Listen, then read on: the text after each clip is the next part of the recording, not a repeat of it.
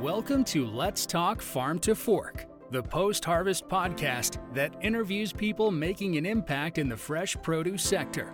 We'll take a deep dive into what they do and find out how they're helping to reduce the amount of food lost or wasted along the farm to fork journey. But before we get started, did you know that according to the UN's Food and Agriculture Organization, around 45% of the world's fruits and vegetables go to waste each year? If you would like to learn more about how you can practically play your part in maximizing fruit and vegetable supplies, whether you're a part of the industry or simply a consumer, visit postharvest.com and try out their free online course library today. Now, time for your host, Mitchell Denton. Hi there, and welcome to Let's Talk Farm to Fork, the post harvest podcast that interviews people of interest across the food supply chain within the fresh produce sector. Today on our show, I'm joined by Dr. Steven Lapidge from Fight Food Waste, who I'll be talking to about how their cooperative research center aims to reduce supply chain losses through their research and development programs. So, with no further delays, let's get started. Hi, Steven. How are you? Thanks for joining me on the podcast today. Thanks, Mitch. I look forward to the discussion. Before we get into it, I just want to give you the opportunity to tell us a little bit about yourself and what you do. And while you're at it, please tell us a little something about yourself that most people don't know. Yeah, sure.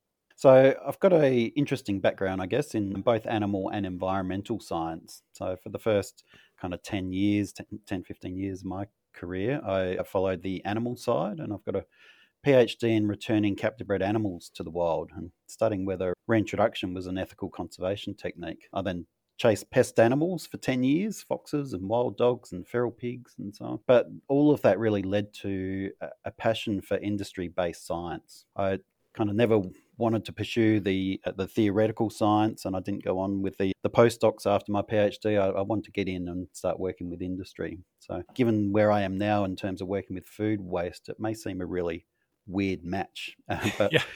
in one way, whether it's managing feral pigs or trying to prevent food waste, it's all about a sustainable future and in particular a sustainable food future. I guess one thing that might be interesting that most people don't know is that I was always meant to take over uh, the family electrical business, which had been going for something like 55 years when I did work experience as an electrician, and it was on a 50 degree day in Adelaide, and I think I nearly passed out in a roof space and uh, returned to the home that night and said, Dad, sell the business. I'm never taking it on. And he did a couple of years later, and I pursued a very different career.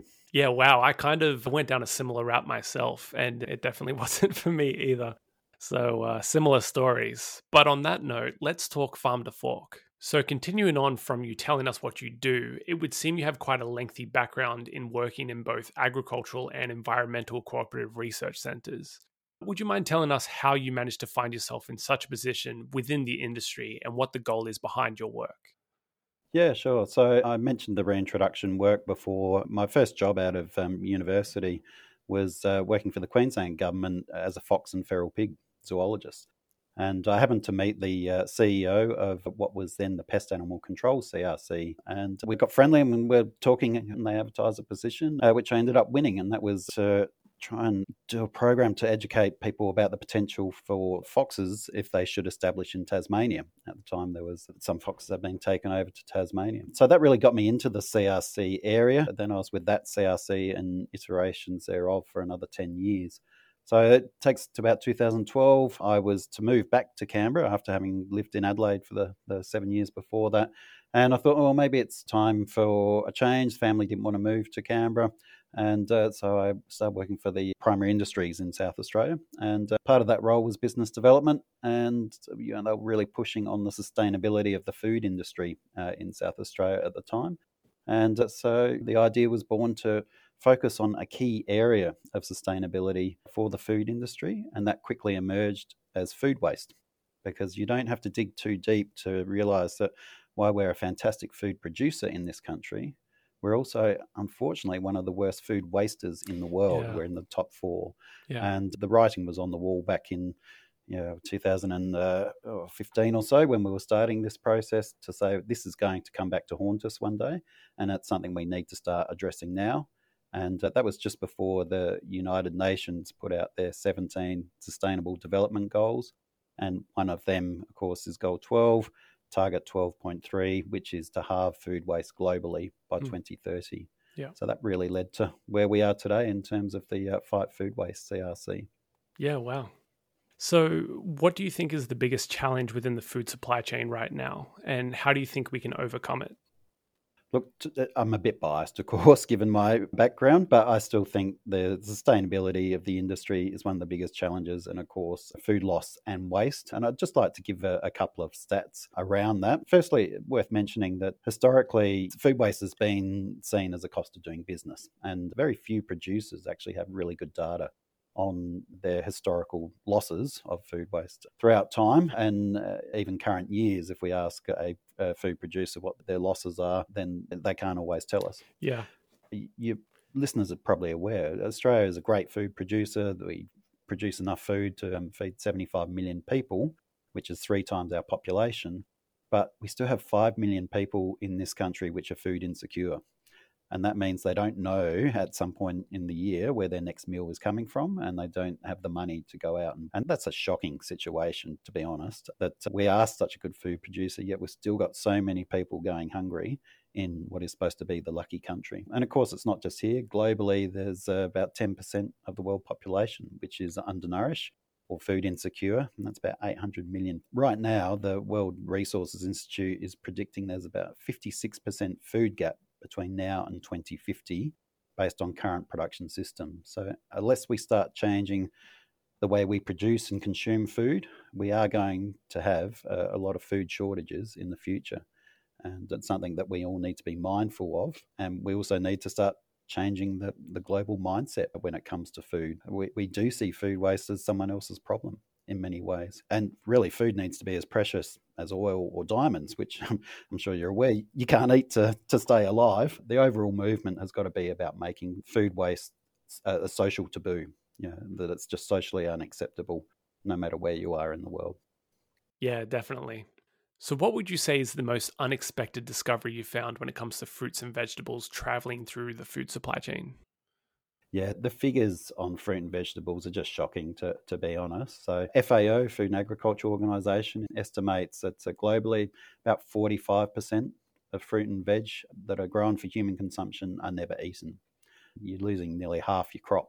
And yeah, that, that's a lot it's of your crazy, profit right? right there. It's just a crazy figure. And in some countries, that figure goes much higher. And even in Australia, some areas, if we look from farm to fork, we're talking 60% fruit and vegetable losses. Of course, it costs exactly the same to grow a graded out potato, for example, in terms of the water and the energy. And, and so all those resources are lost when we don't eat the food. So that's uh, one of the biggest you know discoveries for me when I started getting into this field. Mm. We, we did some back of the envelope kind of calculations back in 2015, and the estimates are about 1.7 billion dollars worth of fruit and veg is lost just in primary production and from pack houses in this country. And then if you take that through to what's also lost in retail and uh, in the household, you're probably doubling that. Um, so it's a fair proportion of our $20 billion a year food waste bill is just in fruit and veg. And in terms of the, the reasons why, I'm sure you'd be aware of a couple of them, but cosmetic standards of uh, the retailers often get blame. But look, I think it's worth mentioning that ultimately that's the consumer that sets the cosmetic standards. It's mm. the, the fruit and veg that they walk past in in the supermarket or at, at a, a uh, weekend market that helps determine what is the acceptable cosmetic standard. And that's just to try and avoid food waste at the, the retail stage as well. So we're all part of that process and we all need to be more accepting of blemishes if we're going to change the standards. The other area is uh, in the cold chain, and the current estimates are about 25% of annual production of fruit and veg, which is worth about three billion throughout the supply chain, uh, are lost through poor cold chain management. The way people would often see that is the the lovely strawberries they bring home in that punnet, and two days later they're grown fur, and you think, you know, how can that happen? Well, that's often happened because there's been poor cold chain management in getting those strawberries to the supermarket or even on the way home from the supermarket. So, yeah, a couple of big areas that we need to be concentrating on. Yeah, poor cold chain management. It's definitely a big one. So, on that note, from where you stand, what would you identify as being one of the biggest pain points or blind spots within the supply chain uh, when it comes to food loss? Yeah, so the, the, the two I just mentioned are certainly uh, key, but the one that I'd really like to talk about at the moment is the whole area of food rescue. Now, we touched on this before in terms of 5 million people being food insecure. Mm. What the food rescue agencies really need is more fresh produce. It is the short shelf life, harder commodities to manage, but it's also what keeps us healthy. And right now, for most food producers, it doesn't matter whether it's fruit and veg or uh, meats or uh, dairy, it's cheaper to throw it away than it is to donate food.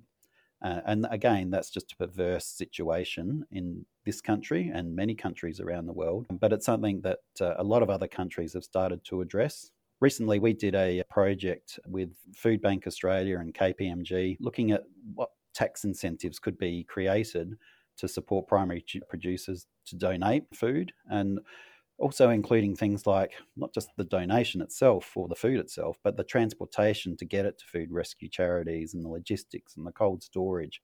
They're all critical steps in the supply chain to feeding those 5 million people that we need to. And the figures are, quite amazing. So it would probably cost around 50 to 100 million a year to implement such a system and probably the best comparison is the R&D or research and development tax incentive so we have 50 industry participants within our CRC, and most of them would be claiming an R&D tax incentive to do something to reduce food waste.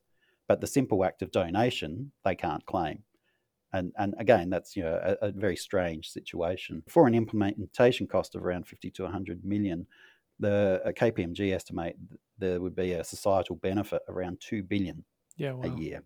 And that's an amazing return on investment and just something I think we really need to take a, a, good look at because it will go a long way to help us reduce food waste in this country. Yeah, that's great. So, has the COVID pandemic and the quarantining that's come with that, has that for better or worse had any effect on your day to day operations? And if so, how? Yeah, so we've had a couple of projects that have been delayed six plus months, and that's mainly due to travel restrictions. Also, getting access to things like supermarkets and looking at different initiatives and things like that has been difficult during that time because certainly the retailers have been absolutely flat out. And I think most people would be aware of that. Certainly, COVID caused some interesting changes in food waste behaviour throughout the time over the last 18 months or so because we saw an initial increase in food waste because everyone was stockpiling food. And when that food started to come by to its use by and best before dates, people were throwing it out in kind of record numbers, which is an awful situation because, of course, they'd taken it in ahead of someone else and someone else could have used that food. But then we saw the reverse happen. And that's when people didn't want to be going to the shops. They started taking a real interest in how do I reduce my food waste and how do I make my food last as long as possible. Mm. And we saw massive uptake in things like education campaigns and tips and tricks to extending your food shelf life and, and doing more with leftovers and using odd ingredients. We had a campaign called um, Fight Food Waste It's Easy As. It had record numbers of people hitting on it, but also following it through to the end point of how do we actually start changing behavior. I think the reach was about 5 million people and the investment was about $100,000, which was actually stimulus money.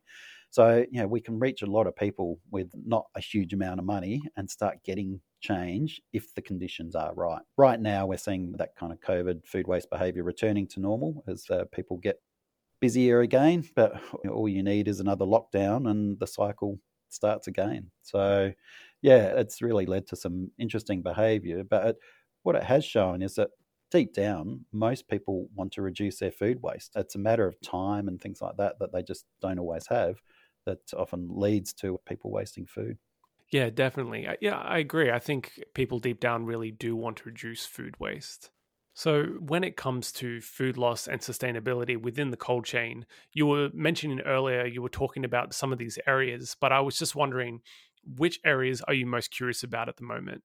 What are you doing the most research on when it comes to food loss and sustainability within the cold chain? Yeah, an interesting question. The one that we're really starting to push on now is this whole area of upcycled foods. And I'm sure many people will be saying, what the hell is an upcycled food? Excuse the language. But a classic example is Vegemite. You know, it's a food that's made from ingredients that would otherwise been wasted or thrown away. So Vegemite is made from brewer's yeast, which is a byproduct of the brewing process. we've been eating it for decades. And most people wouldn't think of it as coming from a waste stream, but that's exactly what happened. Now, of course, we're getting much more innovative in the area of upcycled foods, and we're brewing beer from day old bread, for example. There's a, a beer called Toast Ale overseas. There was one in Australia called Loafer that was brewed from day old bread. Well, it's a great use of day old bread because bread is one of the most wasted food items in this country. And if we can put it to other uses and rather than sending it to landfill, then that's a great way forward. Absolutely. So we've just taken on one of the global leaders in this area, a new program leader called Francesca Goodman Smith. She's joined us from a supermarket chain in, in New Zealand where she was really focused on upcycled foods.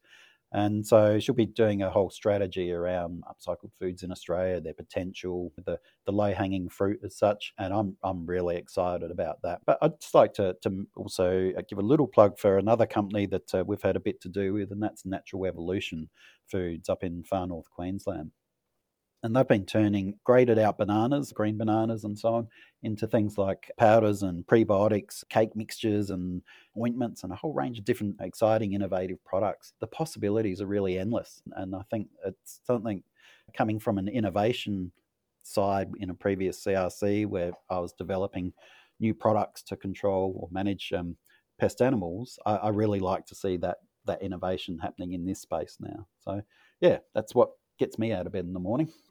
Yeah, awesome. On the back end of you talking about natural evolution, are there any other groups or innovative products out there within the industry that you're excitedly keeping a watchful eye on? Yeah, in answer to that, I, I think it's really the whole global movement around the upcycled foods. I've, I've kind of outlined what's happening here in Australia, but there's some really innovative stuff happening overseas. There's uh, food transformation hubs where people can take surplus food, that the crop residues kind of thing that they can't sell, and, and turn them into something of value. And just the whole innovation ecosystem around this, I think, is something really exciting. Europe's probably leading at the moment, but we're certainly trying to, to catch up pretty quick. I'd love to, to see a day where I can walk into a supermarket and see a full aisle dedicated to these sustainable, innovative, upcycled foods. But that won't happen unless, of course, there's good consumer acceptance. And while there's, I think, there's some early adopters that are really looking for these products in the market, it's not until we get them more widely accepted that you'll get significant investment in this area. But that that's what I'm keeping my eye on. Oh, that's great. So, what's one thing you wish you had known before you began working at Fight Food Waste? Yeah, I came into this field as a technical scientist and an innovator, as I mentioned before. But of course, managing food waste isn't a technical problem. It's part of the solution, but it's not the solution. And it's really a social challenge. And really, unless we start changing our mindset around food waste, then the technical solutions just aren't going to de- deliver what we need in terms of trying to halve food waste in this country by 2030.